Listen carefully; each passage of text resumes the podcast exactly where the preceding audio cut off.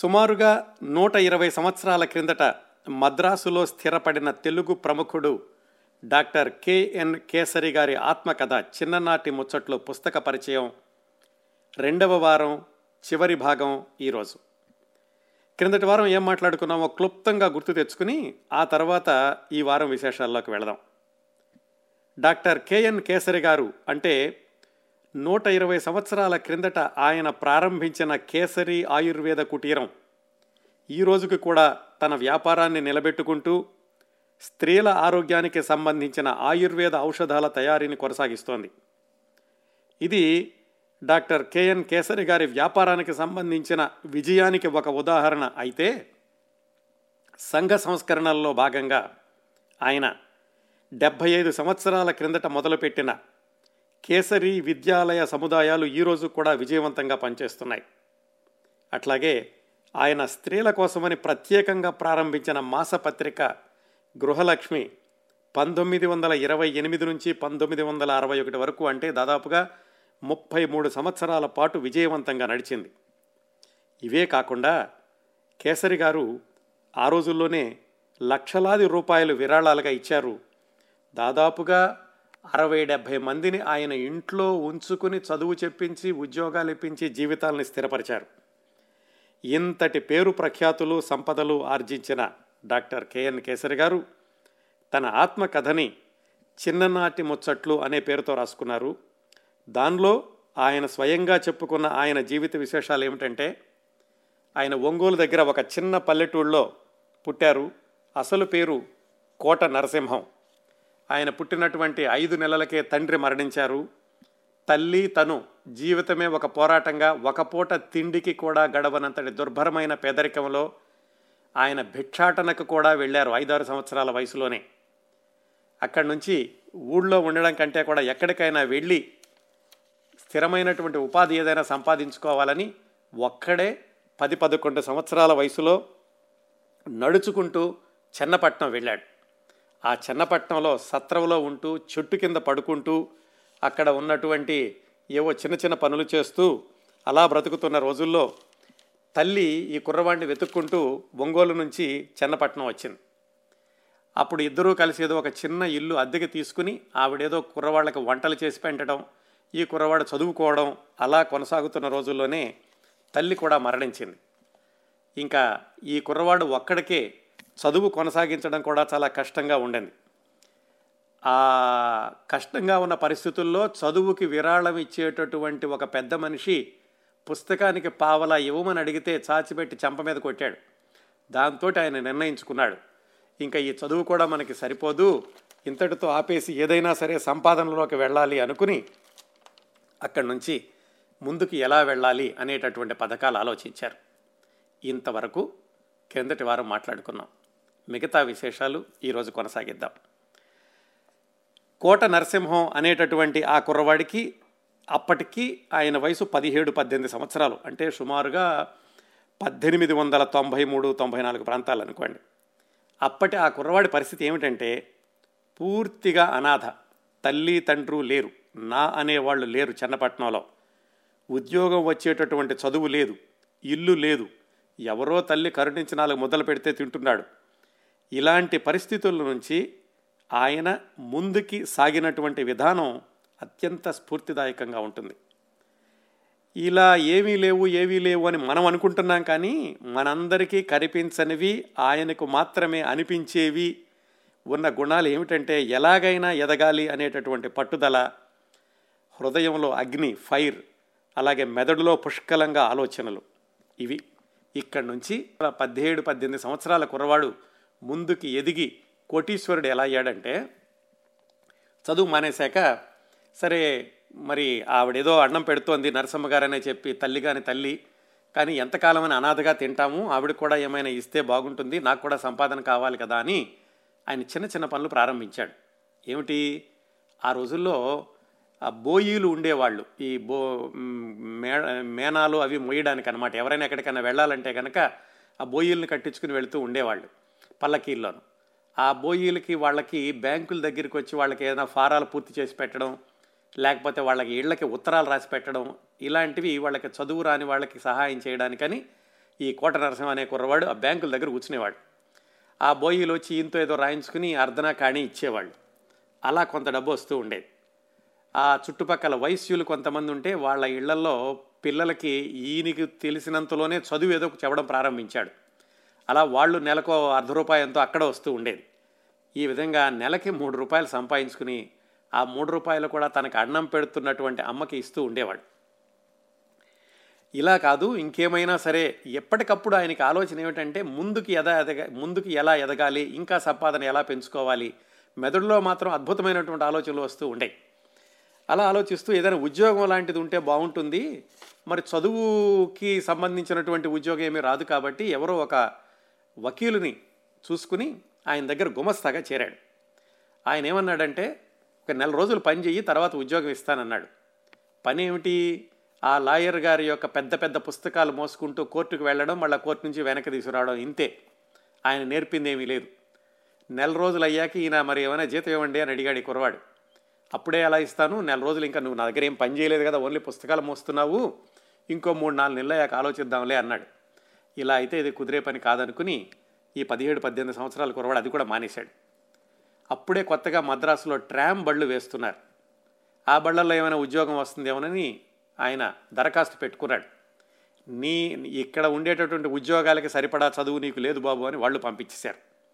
అప్పుడు ఏం ఆలోచించాడంటే చాలా ఆశ్చర్యంగా ఉంటుంది. నూట ముప్పై సంవత్సరాల క్రిందట పదిహేడు సంవత్సరాల అనాథ కుర్రవాడు ఇంత ప్రణాళికాబద్ధంగా ఆలోచించగలిగాడు అంటే ఏమని ఆలోచించాడంటే ఎవరి సలహా లేకుండా నాలో నేను ఆలోచించుకోవడం ప్రారంభించాను. ఇది ఆయన పుస్తకంలో రాసుకుంది. ఏదైనా ఉద్యోగం చేసుకోవాలి బ్రతకాలి అనే నిశ్చయం దృఢపడింది. ఆ ఉద్యోగం ఒకరి సలహా సిఫార్సు లేకుండా దొరకాలి. అప్పటికీ ఇప్పటికీ చెన్నపట్నంలో రెండు ఉద్యోగాలు పెద్ద విద్య అవసరం లేకుండా ఏ సిఫారసు లేకుండా దొరికే ఉన్నాయి. ఒకటి బ్రోకర్ పని. ఈ బ్రోకర్ పని చేయాలంటే తలగొడ్డ కోటు చేతికర్ర గొడుగు ఇట్లా కొంత భేషజం ఉండాలి. రెండో పని నాటు వైద్యం. అప్పట్లో ఏమిటంటే ఇంగ్లీష్ వైద్యాలు అలాగే వైద్య కళాశాలలు ఆసుపత్రులు పెద్దగా ఉండేవి కాదు.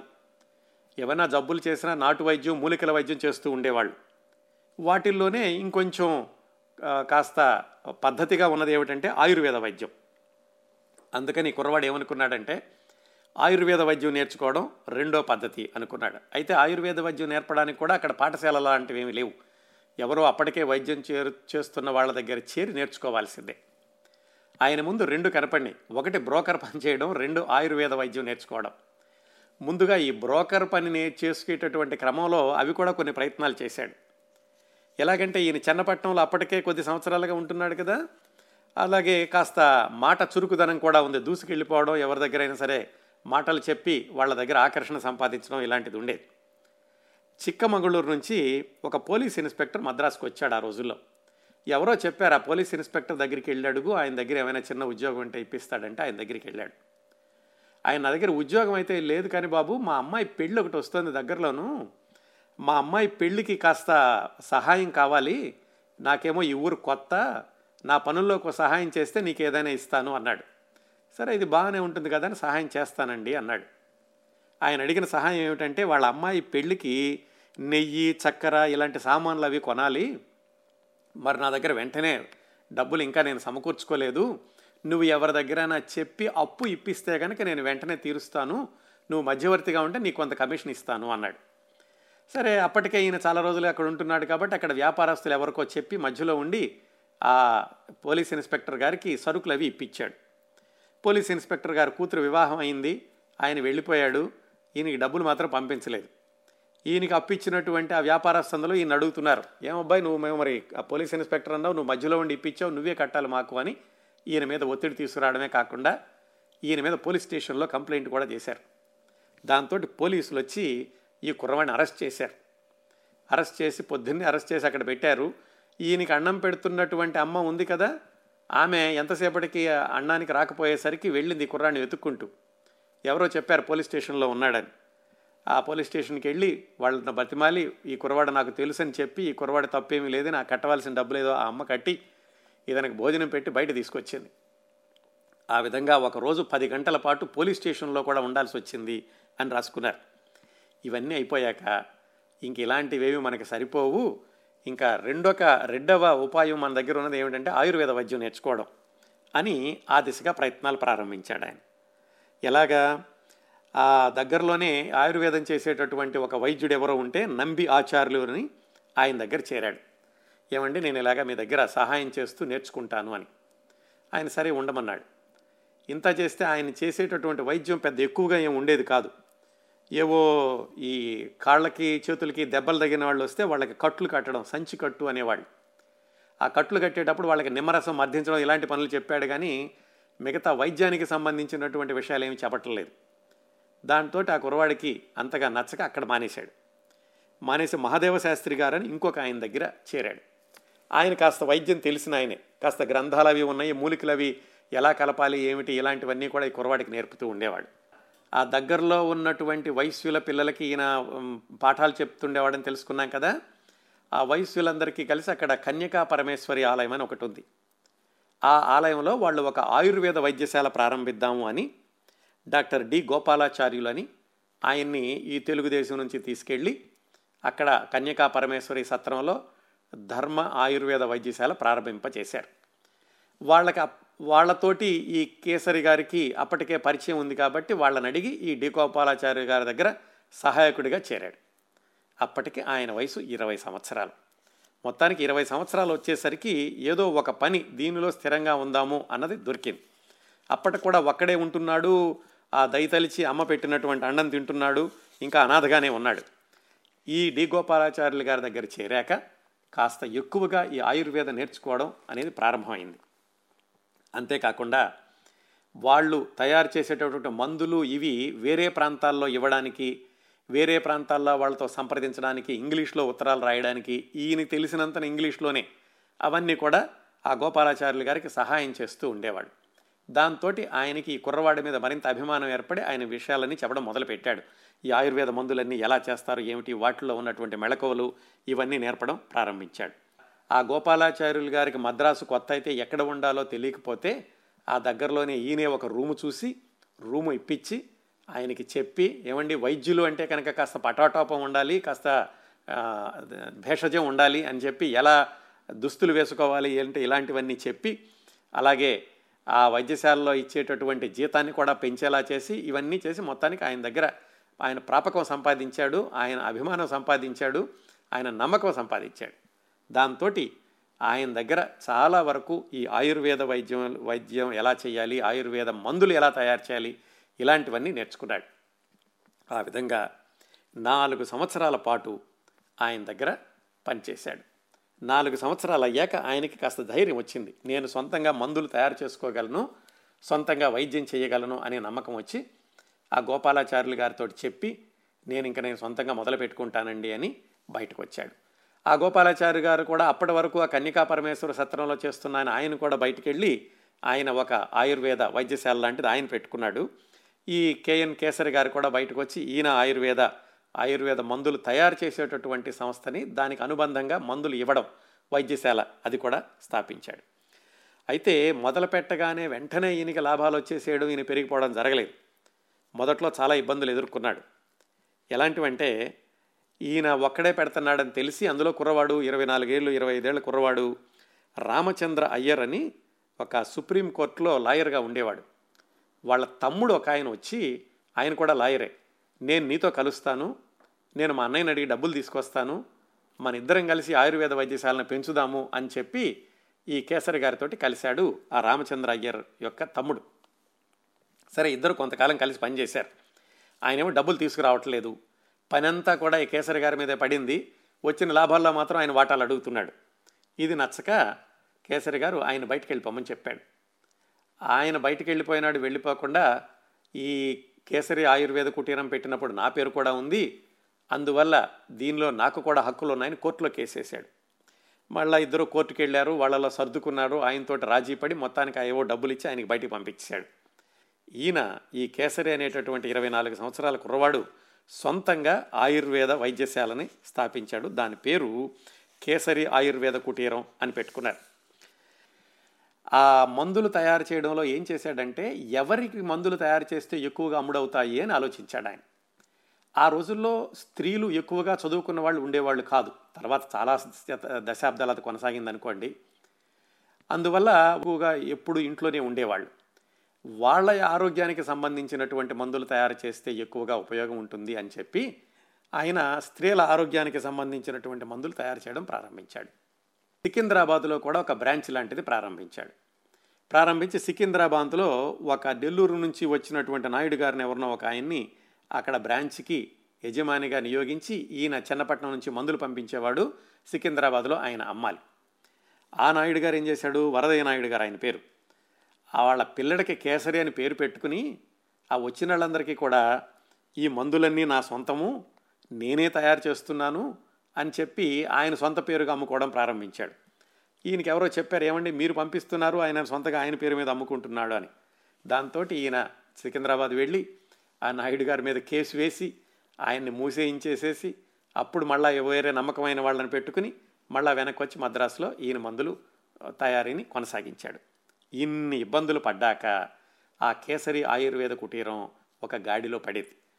ఆ మందులు అమ్మడానికి ఆయన ఎంత విభిన్నంగా ప్రచారాలు చేసేవాడంటే ఆయనంతటా ఆయనే సొంతంగా ఒక ప్రకటన రాసుకుని ఆంధ్ర ప్రకాశిక అనేటటువంటి పత్రికకి వెళ్ళి ఇదిగోనండి నా మందుల గురించినటువంటి ప్రకటన దీన్ని మీ పేపర్లో వెయ్యాలి అని అడిగాడు. ఆ ప్రకటన చదివినటువంటి ఆ పత్రిక సంపాదకుడు చాలా ఆశ్చర్యపాడు ఎవరు రాశారయ్యా? ఇదేంటి? నేనే రాశానన్నాడు. ఏం చదువుకున్నావా అంటే నేను పెద్దగా చదివేమి లేదండి నేను ఆయుర్వేద మందులు తయారు చేస్తున్నాను అని చెప్పాడు. ఆ ప్రకటన చూసి ఆయన చాలా ఆశ్చర్యపోయాడు. ఎంత బాగా రాసేవయ్యా? ఈ ఇలాంటి ప్రకటనలు ఉంటే కనుక మందుల అమ్మకం బాగా పెరుగుతుంది అని. ఏమీ లేదు దానిలో ఆయన రాసింది ఏమిటంటే ఇద్దరు అమ్మాయిలు మాట్లాడుకుంటూ ఉంటారు. ఏమిటి నీ కుటుంబం ఎలా ఉంది? నీ కాపురం ఎలా ఉంది? అంటే నా కాపురం సరిగా లేదు అని ఆవిడ బాధపడుతుంటే రెండో అమ్మాయి చెబుతుంది నా కాపురం నేను బాగు చేసుకున్నాను ఆంధ్రప్రకాశిక అనేటటువంటి పత్రిక చదివాను. దాంట్లో తాంబూల రంజని అనే ఆయుర్వేద మందు గురించినటువంటి ప్రకటన ఉంది. ఆయుర్వేద మందు తెప్పించాను. అది వాడటం మొదలుపెట్టాక మా ఆయనకి నాకు కూడా సఖ్యత కుదిరింది. మా మా మధ్యలో ఉన్నటువంటి పొరపచ్చాలు పోయినాయి అని చెప్తుంది. ఇది ప్రకటన. ఆ విధంగా తాంబూల రంజని అనేటటువంటి మందు తయారు చేసి ఆయన భార్యాభర్తలు సఖ్యంగా ఉండడానికి అని చెప్పి ప్రకటన చేస్తూ దాని అమ్మకాలు కొనసాగించారు. అది విపరీతంగా అప్పుడవడం మొదలుపెట్టింది. ఈయన ఏం చేస్తుండేవాడు? కేవలం ప్రకటనే కాకుండా ఆ తాంబూల రంజిని అనేటువంటి మందు తీసుకుని ఆఫీసుల దగ్గర అక్కడ సాయంకాలం వెళ్ళి నుంచునేవాడు అక్కడ వాళ్ళు కొనేవాళ్ళు. అలాగే ఆయన బోయిల్ని పెట్టుకుని ఆయన పల్లకీలో వెళుతూ వేరువేరు ప్రదేశాలకి అక్కడ కూడా అమ్ముతూ ఉండేవాడు.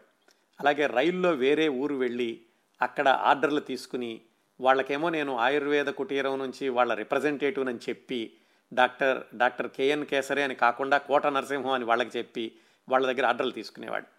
ఇలాగా కేవలం తయారు చేయడమే కాకుండా దాని వ్యాపారాన్ని విస్తరించడం అలాగే ఈ వాణిజ్యంలో ఉండేటటువంటి మెళకువలు వీటిలో కొత్త విధానాలు ఇవన్నీ చేస్తూ ఎలాంటి స్థితికి తీసుకెళ్ళాడంటే ఆయన రోజుకి వంద రూపాయల మాత్రలు ఆయన అమ్ముతూ ఉండేవాడు. అంత బ్రహ్మాండంగా వ్యాపారాన్ని అభివృద్ధి చేసుకున్నాడు. దాంతో పంతొమ్మిది వందల సంవత్సరంలో ఆయన స్థిరంగా ఒక పెద్ద బిల్డింగ్ని అద్దెకి తీసుకుని దాంట్లో ఒకవైపు మందులు తయారు చేయడం ఇంకోవైపు వైద్యశాల లాంటిది. అలాగే ఇంకా ఈ తయారు చేసినటువంటి మందులు పంపిణీకి దానికి కూడా ఒక వ్యవస్థని అన్నిటినీ తయారు చేసుకుని పంతొమ్మిది వందల ఒకటో సంవత్సరానికి జీవితంలో ఆ దశలో స్థిరపడినట్లుగా అయ్యింది ఆయన. అప్పటికి ఆయన వయసు ఇరవై ఐదు సంవత్సరాలు. ఇరవై ఐదు సంవత్సరాల వరకు నానా కష్టాలు పడి అనాథగా ఒంటరిగా వీధుల్లో సత్రంలో తిని రోడ్డు మీద పడుకున్నప్పటికీ ఇరవై ఆరు సంవత్సరాలకి కాస్త ఒక స్థిరమైనటువంటి సంపాదన స్థిరమైనటువంటి ఒక వ్యాపారాన్ని ఆయన స్థిరపరచుకోగలిగాడు. అంతా బాగానే ఉంది. జీవితం అంతా కూడా ముందుకి బ్రహ్మాండంగా ఆయన సంపాదిస్తున్నాడు అంటున్న రోజుల్లోనే ఆయన వివాహం చేసుకున్నాడు. వ్యక్తిగతంగా చాలా ఇబ్బందులు పడినటువంటి సంవత్సరాలు అవి. వ్యాపారపరంగా బాగా సంపాదిస్తున్నాడు. వ్యక్తిగతంగా ఆయనకు ఎదురైన ఇబ్బంది ఏమిటంటే వివాహం చేసుకున్నటువంటి భార్య. ఆ భార్య ఎవరో కాదు మేనమాంగారు అమ్మాయే. ఆయన పల్లెటూళ్ళలో పెరుగుతున్నప్పుడు ఈ కేసరి గారు వాళ్ళ మేనమాంగారు ఎదురుగుండా ఉండేవాళ్ళు. కానీ ఆయన భార్య కొంచెం గయ్యాళ్ళు అవడంతో ఈ వీళ్ళకి ఏమీ సహాయం చేయలేదు. కాకపోతే ఇప్పుడు కుర్రవాడు చిన్నపట్నం వెళ్ళాడు బాగా సంపాదించాడు అని తెలుసుకుని ఆ మేనమామ గారు తన పిల్లని ఇస్తానని వచ్చారు. కాదనడానికి కూడా ఈ కుర్రవాడికి ఏమీ అభ్యంతరం కనపడక ఆ అమ్మాయిని వివాహం చేసుకున్నాడు. అయితే ఆ వివాహం చేసుకుని ఆ అమ్మాయి చెన్నపట్నం వచ్చాక చాలా ఇబ్బందులు ఎదుర్కొన్నాడు. ఎందుకంటే ఒక్కసారిగా పల్లెటూరు నుంచి పట్టణానికి రావడమే కాకుండా ఆమెకి మానసిక స్థితి సరిగా ఉండేది కాదు. దాంతో ప్రతిసారి కూడా నాకేవో దెయ్యాలు కనపడుతున్నాయి భూతాలు కనపడుతున్నాయి మన ఇంట్లోకి ఎవరో దొంగలు వచ్చారు ఇలాగా ఆవిడ లేనిపోనివన్నీ కూడా చెబుతూ ఉండేది. ఈయనకి ముందులో ఏమి అర్థం కాలేదు. తర్వాత తెలిసింది ఇదంతా మానసిక సమస్య అని. అంతేకాకుండా వంట చేయడం అలాంటిది కూడా సరిగా వచ్చేది కాదు. ఈయన అప్పటికి ఈయన సంపాదన బాగానే ఉంది సౌకర్యవంతమైన ఇల్లది అద్దెకి తీసుకున్నాడు. ఆ ఇంట్లో ఉన్నప్పుడు కూడా పక్క ఇంటి వాళ్ళతోటి తగాదాలు పెట్టుకోవడం భాష సరిగా రాకపోవడం చిన్న చిన్న అగ్ని ప్రమాదాలు ఇంట్లో వంట చేయబోయి నెయ్యంతా నెయ్యి నెయ్యంతా పొయ్యిలో పారపోయడం దాంట్లో పక్కనున్నవి కాలిపోవడం ఇలాంటి పనులు చేయడమే కాకుండా ఈ మానసికం కూడా సరిగా లేకపోయేసరికి ఆయన తను వైద్యం చేశాడు చాలా వైద్యుల దగ్గర కూడా తీసుకెళ్ళాడు. ఏవో మంత్రాలు ఉన్నటువంటి రేకులు కట్టించడం తాయెత్తులు కట్టించడం ఆవిడ చేతి నిండా తాయెత్తులు మెడలో నిండా విభూతి రేఖలు ఇలాంటివి ఉంటూ ఉండేవి అని ఆయన రాసుకున్నారు. అలా దాదాపుగా పది పదిహేను సంవత్సరాలు ఆ భా పెళ్ళి చేసుకున్నటువంటి భార్యతోటి చాలా ఇబ్బందులు పడ్డారు. ఒకవైపేమో వ్యాపారాన్ని స్థిరం చేస్తున్నారు వ్యాపారం విపరీతంగా పెరుగుతోంది. అనూహ్యమైనటువంటి సంపాదన ఆయన ఎప్పుడూ జీవితంలో ఊహించినటువంటి అంతటి ధనం ఆయనకు వచ్చి పడుతోంది. రెండో వైపున భార్యతోటి ఇలాగ ఇబ్బందులు పడడం ఆవిడికి అనారోగ్యంగా ఉండడం ఇవన్నీ జరుగుతున్న రోజుల్లోనే ఆయన ఈ వ్యాపారాన్ని విస్తరిస్తూ ఒక వీధి నుంచి ఇంకొక వీధికి ఆ వీధి నుంచి ఇంకొక చోటికి వెళ్ళడం పెద్ద పెద్ద భవంతులు కొనడం ఇలాంటివన్నీ చేస్తున్నారు. మొదటి ప్రపంచ యుద్ధం అయినటువంటి రోజుల్లో ఆయన జీవితం మరొక మలుపు తిరిగింది వ్యక్తిగతంగా. ఆ మలుపు ఏమిటంటే అప్పటికే ఆయన వయసు సుమారుగా నలభై మూడు సంవత్సరాలు. అంటే పంతొమ్మిది వందల పద్దెనిమిది సమయంలో. భార్యకి కేవలం మానసికమైనటువంటి అనారోగ్యమే కాకుండా శారీరకంగా కూడా అవి కురింగిపోవడం చాలా బలహీనంగా అయిపోవడం అన్నం సరిగా తినకపోవడం ఇలాంటివన్నీ కూడా ఉన్నాయి. ఆయనకేమో ఒకవైపు చూస్తే విపరీతమైనటువంటి ఆదాయం వ్యాపారం పెరుగుతోంది సంతానం లేదు. మరి వారసులు అనేవాళ్ళు లేరు. తర్వాత ఈ ఆస్తిని ఈ వ్యవ ఈ వ్యాపారాన్ని ఎవరు చూసుకుంటారో తెలియదు ఆయనకి. ఒకవైపేమో భార్య యొక్క అనారోగ్యం. అలాంటి రోజుల్లో ఒకవేళ తీర్థయాత్రలు చేస్తేనైనా పిల్లలు పుడతారేమోనని ఆవిడ ఆరోగ్యం కూడా బాగుపడుతుంది అని భార్యను తీసుకుని ఈ అప్పటికి డాక్టర్ కేఎన్ కేసరి అయ్యారు ఆయన. ఈ డాక్టర్ కేఎన్ కేసరి గారు భార్యతోటి తీర్థయాత్రలకు వెళ్ళారు. ఉత్తర దేశ తీర్థయాత్రలు అలాగే దక్షిణ భారత తీర్థయాత్రలు కూడా చేశారు. ఆ తీర్థయాత్రల్లో ఆయనకు ఎదురైనటువంటి అనుభవాలు అవన్నీ కూడా దాదాపు ఇరవై పేజీలు రాశారు ఆయన ఆత్మకథలోను. కేవలం ఆయన వెళ్ళి చూసి రావడమే కాకుండా చారిత్రక విషయాలే కాకుండా ఒక సామాన్యుడి దృష్టితో ప్రయాణాలు ఎలా ఉండేవి కాశీ వెళితే అక్కడ పూజలు చేసేవాళ్ళు వాళ్ళు ఎలా ఉండేవాళ్ళు అక్కడ శవదహనాలు ఎలా ఉండేవి అక్కడ సత్రవలు ఎలా ఉండేవి అలాంటివన్నీ కూడా చాలా ఆసక్తికరంగా రాశారు. అలాగే ఇటువైపు దక్షిణ భారతదేశానికి వెళ్ళినప్పుడు ఈ కన్యాకుమారికి వెళ్ళినప్పుడు రామేశ్వరం వెళ్ళినప్పుడు అక్కడ ఆచార వ్యవహారాలు ఉండేవి ఎలా ఉండేవి అక్కడ ప్రజలు ఎలా ఉండేవాళ్ళు అలాంటివన్నీ అలాంటివన్నీ కూడా చాలా ఆకర్షణీయంగా రాశారు ఆయన. అవి చదువుతుంటే ఇది ఆయన ఆత్మకథ కాదు ఎవరో రాసినటువంటి ఒక చారిత్రక కథ అనిపిస్తూ ఉంటుందన్నమాట. ఇలాగ ఆయన రెండు దేశాలకు కూడా అంటే రెండు ప్రాంతాలకు కూడా వెళ్ళి ఆయన ఈ తీర్థయాత్రలు అవి చేసి వచ్చారు కానీ భార్య యొక్క ఆరోగ్యమే కుదుట పడలేదు సంతానము లేదు. ఆయన ఏం రాసుకున్నారంటే మూడు మాసములలో ముగించుకొని ఇల్లు చేరితిమి. నా భార్య జబ్బు దినదినాభివృద్ధి అగుచుండెను. నాకు సంతానాపేక్ష అధికమగు కొలది నా భార్యకు జబ్బు కూడా అధికమై లేవలేనంత స్థితికి వచ్చి మంచం ఎక్కెను. ఆమెకి చేయడానికి ఎవరూ లేరు. ఇంట్లోనేమో కేవలం పనివాళ్ళు మాత్రమే ఉన్నారు. అలాంటి దశలో ఈ డాక్టర్ కేఎన్ కేసరి గారు ద్వితీయ వివాహం చేసుకుందాము అని నిశ్చయించుకున్నారు. అప్పటికి ఆయన వయసు నలభై మూడు సంవత్సరాలు. మరి నలభై మూడు సంవత్సరాలు ఉన్న ఆయనకి ఎవరు పిల్లని ఇస్తారు? కాకపోతే అప్పటికి ఆయన బాగా ధనవంతుడు.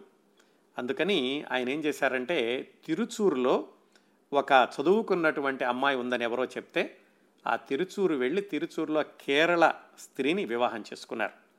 ఆమె పేరు మాధవి. ఆమె చదువుకున్నది ఆ ఆయుర్వేద వైద్యం ఇలాంటివన్నీ కూడా చేయడం తెలుసు. ఎందుకంటే తిరుచూరులో అప్పట్లో ఎక్కువగా ఈ ఆయుర్వేద మందులు తయారు చేసేవాళ్ళు ఆయుర్వేద వైద్యం చేసేవాళ్ళు ఎక్కువగా ఉండేవాళ్ళట.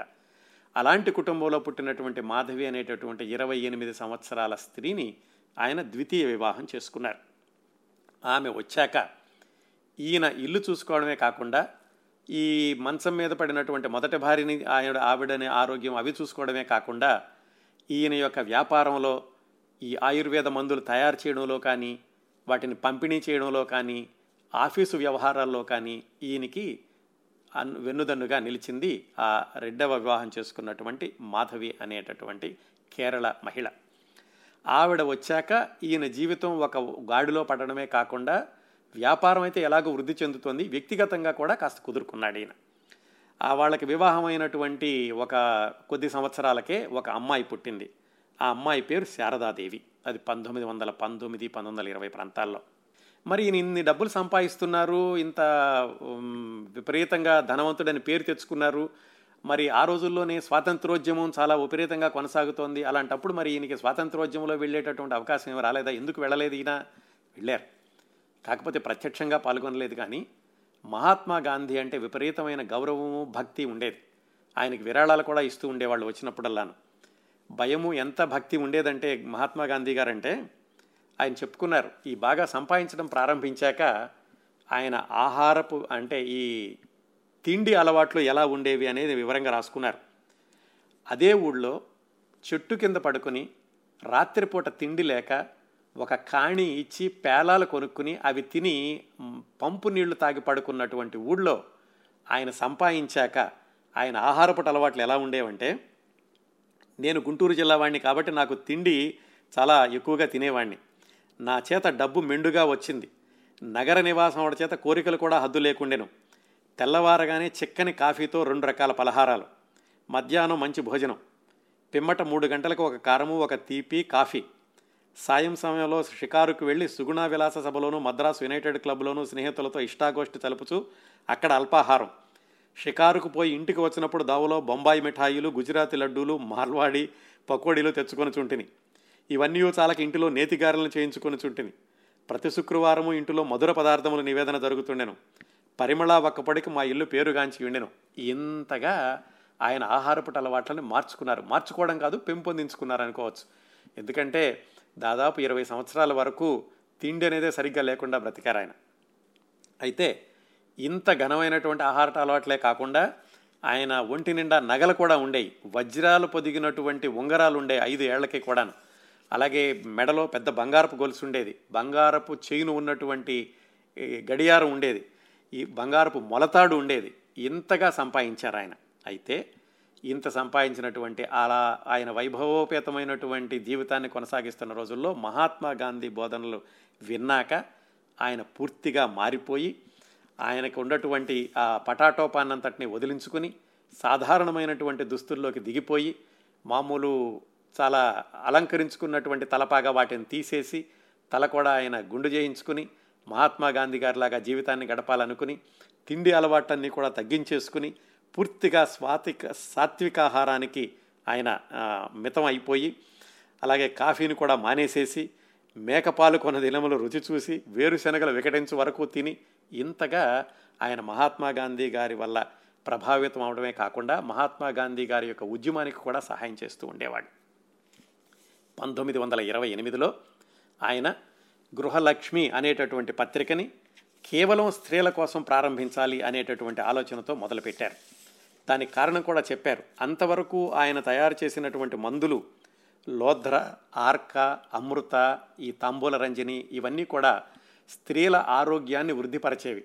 అందుకని ఆయనకు వస్తున్నటువంటి డబ్బులన్నీ కూడా స్త్రీల వల్ల వస్తున్నాయి. కాబట్టి స్త్రీల యొక్క అభివృద్ధికి ఏమైనా చెయ్యాలి అని గృహలక్ష్మి అనే పత్రికని పంతొమ్మిది వందల ఇరవై ఎనిమిదిలో ప్రారంభించి ఆయనే సంపాదకుడిగా దాన్ని ముందుకు తీసుకెళ్ళారు. గమనించాల్సిన విషయం ఏమిటంటే చదువు కూడా సరిగ్గా చదువుకోని వ్యక్తి అంటే హై స్కూల్ కూడా దాటి చదవనటువంటి వ్యక్తి స్త్రీల కోసమని ప్రత్యేకంగా పత్రికను ప్రారంభించి దానికి ఒక స్థిరమైనటువంటి ఉద్దేశాన్ని మార్గదర్శకత్వాన్ని ఆయనే నిర్దేశించి ముప్పై మూడు సంవత్సరాల పాటు అది వైభవోపేతంగా నడిచేలాగా పునాదులు వేశారు. ఆ పత్రిక యొక్క సంపాదకీయంలో ఆయన రాసుకున్నారు. ఇప్పుడు మనం అనుకుంటున్నాం కదా ఉమెన్ ఎంపవర్మెంట్ మహిళా సాధికారత ఇలాంటి వాటి గురించి ఆయన ఆలోచనలు తొంభై సంవత్సరాల క్రిందట ఎలా ఉండేవో చూడండి. ఆంధ్రమున స్త్రీలకై ప్రత్యేకముగా ప్రచురించబడుతున్న పత్రిక లేని కారణంగా ఈ గృహలక్ష్మి ప్రచురణకు స్థాపించినాము అని చదువర్లు ఎరుగదురు. స్త్రీల యొక్క ఆరోగ్యము విద్య సద్వర్తన గృహ నిర్వహణము ఇవి ఎప్పుడు అభివృద్ధి చెంది సక్రమ మార్గమున పడునో అప్పుడే జాతీయ దేశమును జాతీయు జాతీయు దేశమును బాగుపడగలవు. స్త్రీలు ఇలా అన్ని విధాల అభివృద్ధి చెందితేనే ఒక జాతి కానీ దేశం కానీ బాగుపడుతుంది. అని ఆయన నమ్మి దానికోసమని ఆయన కార్యక్రమాల ముందుకు తీసుకెళ్ళారు. ఇంకా ఏం చెప్పారంటే స్త్రీల యందు విద్య తక్కువగా ఉన్నది. చదువుకున్న వాళ్ళల్లో కూడా చాలామంది ప్రాథమిక విద్యతోటే ముగించేశారు. ఆ కారణం చేత అటువంటి సోదరీమరుణులకు ఉన్నత సందేశములను అందచేయవలనని లలిత పదభూయిష్టమైన సులభగ్రాహ్యమైన ఆంధ్రపత్రిక అవసరము. ఉన్నత ఆదర్శములను మా సోదరీమరుణుల ఎడ ఎంతవరకు ఉంచగలిగితమో ఎంతవరకు వాళ్ళకి మంచి మార్గమును చూపగలిగితేమో ఎంతవరకు వారి హక్కుల కొరకై సంఘ నాయకులతోడను ప్రభుత్వముతోడను పోరాడి ఫలములు పడేయగలిగితేమో చదువులే చదువరులే నిర్ణయించవలసి ఉన్నది. ఇది ఆయన సంపాదకీయంలో రాసుకున్నారండి. అంత స్పష్టమైనటువంటి ఉద్దేశంతో స్త్రీల కోసం ఆయన పత్రికను ప్రారంభించడమే కాకుండా ఆ పత్రిక తరఫున ప్రతి సంవత్సరము ఒక విశిష్టమైనటువంటి మహిళకి గృహలక్ష్మి స్వర్ణ కంకణము అని చేతికి ఒక పెద్ద బంగారంతో చేసిన కంకణాన్ని వేస్తూ ఉండేవాళ్ళు. ఆ కంకణం కూడా ఎలాగా బహిరంగంగా సభలు పెట్టి పెద్ద వైభవోపేతంగా ఉత్సవంలాగా నిర్వ నిర్వహించి చేస్తూ ఉండేవాళ్ళు. అలాగా మొట్టమొదటగా ఆయన స్వర్ణ కంకణాన్ని బహూకరించింది కనుపర్తి వరలక్ష్మమ్మ అని ఐదవ తరగతి కూడా చదవనటువంటి ఒక మహిళ అద్భుతమైనటువంటి వ్యాసాలు రాశారు ఈ గృహలక్ష్మిలో. ఆమెకి మొట్టమొదట గృహలక్ష్మి స్వర్ణ కంకణాన్ని బహుకరించి తర్వాత ప్రతి సంవత్సరము కూడా ఒక మహిళకి ఇస్తూ ఈ కేసరి గారు చెప్పారు నాకు అన్నం లేనప్పుడు నన్ను ఆదుకున్నటువంటి ఎంతో తల్లులకి గుర్తుగా నేను ఈ గృహ ఈ గృహలక్ష్మి కంకణాన్ని ఇస్తున్నాను అని చెప్పుకున్నారు. ఇది ఇది ఇది పంతొమ్మిది వందల ముప్పై ముప్పై రెండు ప్రాంతాలు. అక్కడి నుంచి ఈయన వ్యాపారాన్ని విస్తరించేటటువంటి దశలో రకరకాల పట్టణాలకు వెళ్ళారు. ముందుగా తిరుచూరు. ఏది? ఆయన భార్య యొక్క ఊరు. ఆ ఊళ్ళో ఆయన ఈ కేసరి ఆయుర్వేద కుటూరం యొక్క ఒక బ్రాంచిని ప్రారంభించారు. ప్రారంభించి అక్కడ కూడా ఒక పెద్ద భవంతిని కట్టారు. విశాలమైన తోటలో నివసించుటకు చలువరాళ్ళు పరపబడిన మంచి బంగళాను ఔషధములు తయారు చేయుటకు అనుకూలమైన కట్టడమును వనమూలికలను తెచ్చి శుభ్రపరిచి సారహీనము కాకుండా భద్రపరచకుడు తగువైన స్థలమును ఆఫీసును అతిథులకు ప్రత్యేకమైన గృహములు ఇన్ని నిర్మించాడు ఆయన తిరుచూరులో. అక్కడ కూడా వ్యాపారం చాలా ఘనంగా వృద్ధి చెందడం ప్రారంభించింది. ఆ తర్వాత అక్కడి నుంచి ఆయన ఇంకా విస్తరించినటువంటి ప్రదేశం మైసూరు. ఆ మైసూరు రాష్ట్రానికి కూడా వెళ్ళి బెంగుళూరు ఇంకా మైసూరు రాష్ట్రం కాదు అప్పటికి మైసూరు రాజ్యమే అది. బెంగుళూరులో బసవనగొడ వీధి అని అక్కడ ఒక పెద్ద తోట కొన్నాడు. ఆ తోటలో ఒక బంగళ. ఆ తోట బంగళ ఆ తోటలో ఆయన పెంచినటువంటి పువ్వులు ఆ తోటలో ఆయన వేసినటువంటి చెట్లు పూల చెట్లు వాటి గురించి ఆయన దాదాపుగా పదిహేను పేజీలు రాసుకున్నారు. ఒక విధంగా ఆయన రాసిన వర్ణనంతా చదివితే ఒక చిన్న బృందావన్ గార్డెన్స్ లాగా తయారు చేశారు బెంగళూరులో ఆయన కొన్నటువంటి తోటని తోటలో ఉన్నటువంటి ఇంటిని. ఆ ఇంటిలో ఈ ఆయుర్వేద వైద్యాలు తయారు చేయడం మళ్ళా మందులు తయారు చేయడం వాటిని పంచడం ఈ వ్యాపారం ఎలాగో కొనసాగుతూ ఉంది. ఆ పూల చెట్లలో ఆ రోజుల్లోనే ఆయన విదేశాల నుంచి పూల చెట్లు తీసుకురావడం పెద్ద పచ్చగడ్డి తివాచి అంటే లాన్ లాంటిది పరిపించడం దానికి యూకలిప్టస్ చెట్లు పెంచడం ఇలాంటివన్నీ కూడా ఒక క్రమపద్ధతిలో పెంచారు. దాన్ని విపరీతంగా ఆయన ఆనందిస్తూ ఉండేవాడు అక్కడ. కేవలం వ్యాపార దృక్పథంతోనే కాకుండా ఆయన మానసిక ప్రశాంతతకు కూడా ఆ తోట చాలా ఉపయోగపడింది అని చెప్పుకున్నారు. ఇలా పంతొమ్మిది వందల నలభై నలభై ఒకటి వచ్చేసరికి ఆయన రాసుకున్నటువంటి ఒక వాక్యం చెప్తాను. నాకు ఆనందదాయని అయిన నందనవనమును ధనపిశాచము ఆచరి ఆవహించి హెచ్చు ధరకు నేతి వ్యాపారస్తులకు ఒక శెట్టి గారికి అమ్మినాను అని రాశారు. ఆ విధంగా బెంగళూరులో ఉన్నటువంటి తోటని ఎక్కువ డబ్బులు వస్తున్నాయని చెప్పి అది రెండో ప్రపంచ యుద్ధ సమయం అప్పుడు అమ్మేశారు. అమ్మేసేసి ఆ డబ్బులన్నీ బ్యాంకులో వేశారు. ఆ తర్వాత ఆయన రాసుకున్నారు ఆ తోట ఉంటే కనీసం నేను వెళ్ళి కూర్చునేవాడిని నాకు మానసిక ప్రశాంతత మానసిక ఆనందం ఉండేది నా వ్యాపారం కూడా అభివృద్ధి చెందింది ఈ డబ్బులు బ్యాంకులో వేసుకుని ఏం చేయగలుగుతున్నాను నేను? డబ్బులను చూసుకోవడం కూడా చూసుకోవటం లేదు అని అప్పుడు ఆయన ఆలోచించారట. ఆనందము అంటే బ్రహ్మ. బ్రహ్మకు సరస్వతి గృహలక్ష్మి సరస్వతి చదువులకు రాణి. ఆ చదువుల రాణి పేరిట నా తోటను విక్రయించగా వచ్చినటువంటి ధనాన్ని ఖర్చు పెడితే బాగుంటుంది అని మద్రాసులో ఉన్నటువంటి తెలుగు వాళ్ళ కోసం ఉన్నటువంటి ఒక చిన్న పాఠశాలను ఆయన తీసుకుని దాన్ని అభివృద్ధి పరిచారు. ఈ విశేషాలన్నీ మనం మొట్టమొదటి వారం తెలుసుకున్నాం పంతొమ్మిది వందల నలభై ఒకటిలో ఆ పాఠశాలను తీసుకుని ఆ తర్వాత దాన్ని హై స్కూల్ వరకు పెంచి మళ్ళా పంతొమ్మిది వందల నలభై ఎనిమిదిలో స్త్రీల కోసమని ఒక పాఠశాల కోసం లక్ష రూపాయలు విరాళం ఇచ్చి పంతొమ్మిది వందల యాభై ఒకటిలో కేసరి విద్యాలయాల ఒక సంస్థ అనేటటువంటి ఒక సంస్థని స్థాపించి దాన్ని ఒక ట్రస్ట్ లాగా చేసి దానికి ఒక ట్రస్టీ సభ్యుల్ని నియమించి అది ఇప్పటికీ కూడా కొనసాగేలాగా స్థిరమైనటువంటి పునాదులు వేశారు. ఆ విధంగా ఆయన స- తోట అమ్మగా వచ్చినటువంటి డబ్బుల్ని ఈ పాఠశాలల మీద పెట్టారు. సుమారుగా ఆ రోజుల్లోనే పంతొమ్మిది వందల నలభై ఒకటిలో ఈ రెండవ ప్రపంచ యుద్ధం వచ్చింది కదా ఆ రోజుల్లోనే మొదటి భార్య కూడా మరణించింది.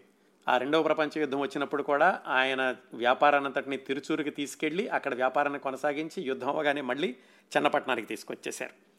ఇంకా అప్పటి నుంచి కూడా అంటే ఆయనకి పంతొమ్మిది వందల ఇరవై ప్రాంతాల నుంచి ఇక వ్యాపారంలో వెనక్కి తిరిగి చూసుకోవడం అనేది లేదు.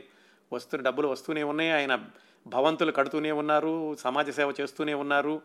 కేవలం ఈ బయటకు తెలిసినటువంటి ఈ స్కూళ్ళు స్థాపించడం పత్రిక స్థాపించడం ఇదే కాకుండా దాదాపుగా ఒక వంద మందికి ఆయన సహాయం చేశారు. సహాయం అంటే ఎవరైనా సరే నాకు చదువు లేదు లేకపోతే ఉద్యోగం కావాలి అని ఎవరైనా సరే చెన్నపట్నం వస్తే ఆయన ఇంట్లో ఉంచుకుని తిండి పెట్టి చదువు చెప్పించి ఉద్యోగం ఇప్పించి అలాగే వాళ్ళకి వివాహం చేసి వాళ్ళందరూ కూడా జీవితంలో స్థిరపడేలాగా చేశారు. ఒకటి రెండు కాదు. దాదాపుగా ఒక పాతిక ఉదాహరణలు రాస్తూ ఇలాంటివి నేను చెప్పుకోకూడదు కానీ సందర్భం వచ్చిందని చెప్తున్నాను.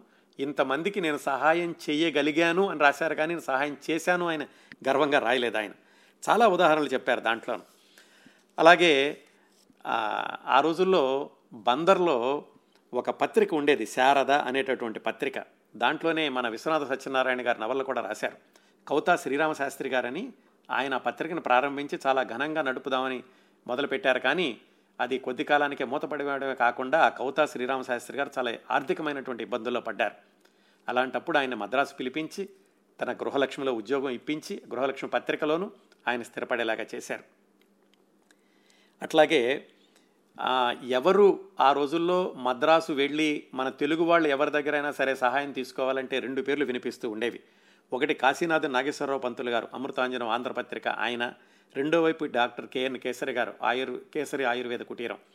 వీళ్ళిద్దరి దగ్గరికి వెళితే కాదనకుండా వా వచ్చిన వాళ్ళకి పూర్తిగా సహాయ సహకారాలు అందిస్తూ ఉండేవాళ్ళు. కేసరి గారు ఇల్లు అయితే ఒక సత్రవలాగా ఉండేదట. వచ్చిన వాళ్ళందరికీ కూడా అక్కడే ఉండడం అక్కడే చదువు చదువులు చెప్పించడం వివాహం అయ్యే వరకు కూడా వాళ్ళే చూడడం ఉండేది. ఒక చక్కటి ఉదాహరణ రాశారు. గుంటూరు నుంచి ఒక ఆయన ఒక ఉత్తరం రాసి ఇద్దరు కుర్రవాళ్ళని వాళ్ళ తండ్రిని ఇచ్చి పంపించారు.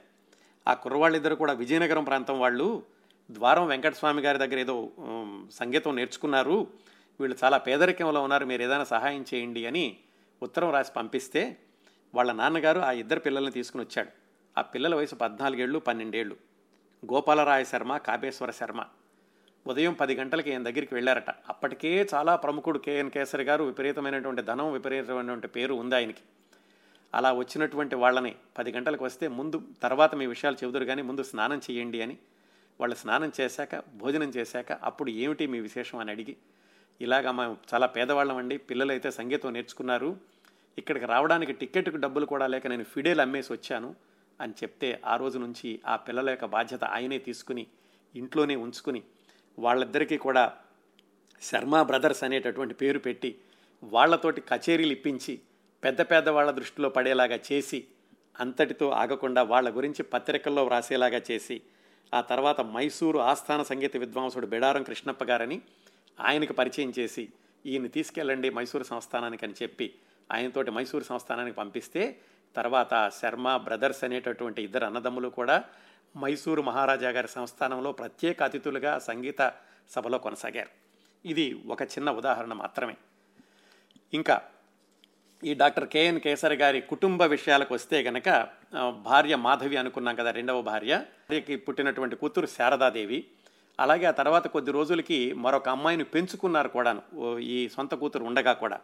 ఆ సొంత కూతురికి ఒక డాక్టర్ గారి నుంచి వివాహం చేశారు. వాళ్ళకి అంటే ఈయన శారద అనేటటువంటి డాక్టర్ కేఎన్ కేసర్ గారి యొక్క కూతురికి నలుగురు పిల్లలు. అంటే కేఎన్ కేసర్ గారి యొక్క మనవళ్ళు. పెద్ద అబ్బాయి పేరు రాధాకృష్ణ రెండవ అబ్బాయి పేరు ఆ, బాలకేసరి ఆ తర్వాత ఒక అమ్మాయి ఆ తర్వాత జయచంద్రుడు. ఈ పెద్ద అబ్బాయి రాధాకృష్ణ గారి అబ్బాయే మన ప్రముఖ గాయకుడు ఉన్ని కృష్ణన్.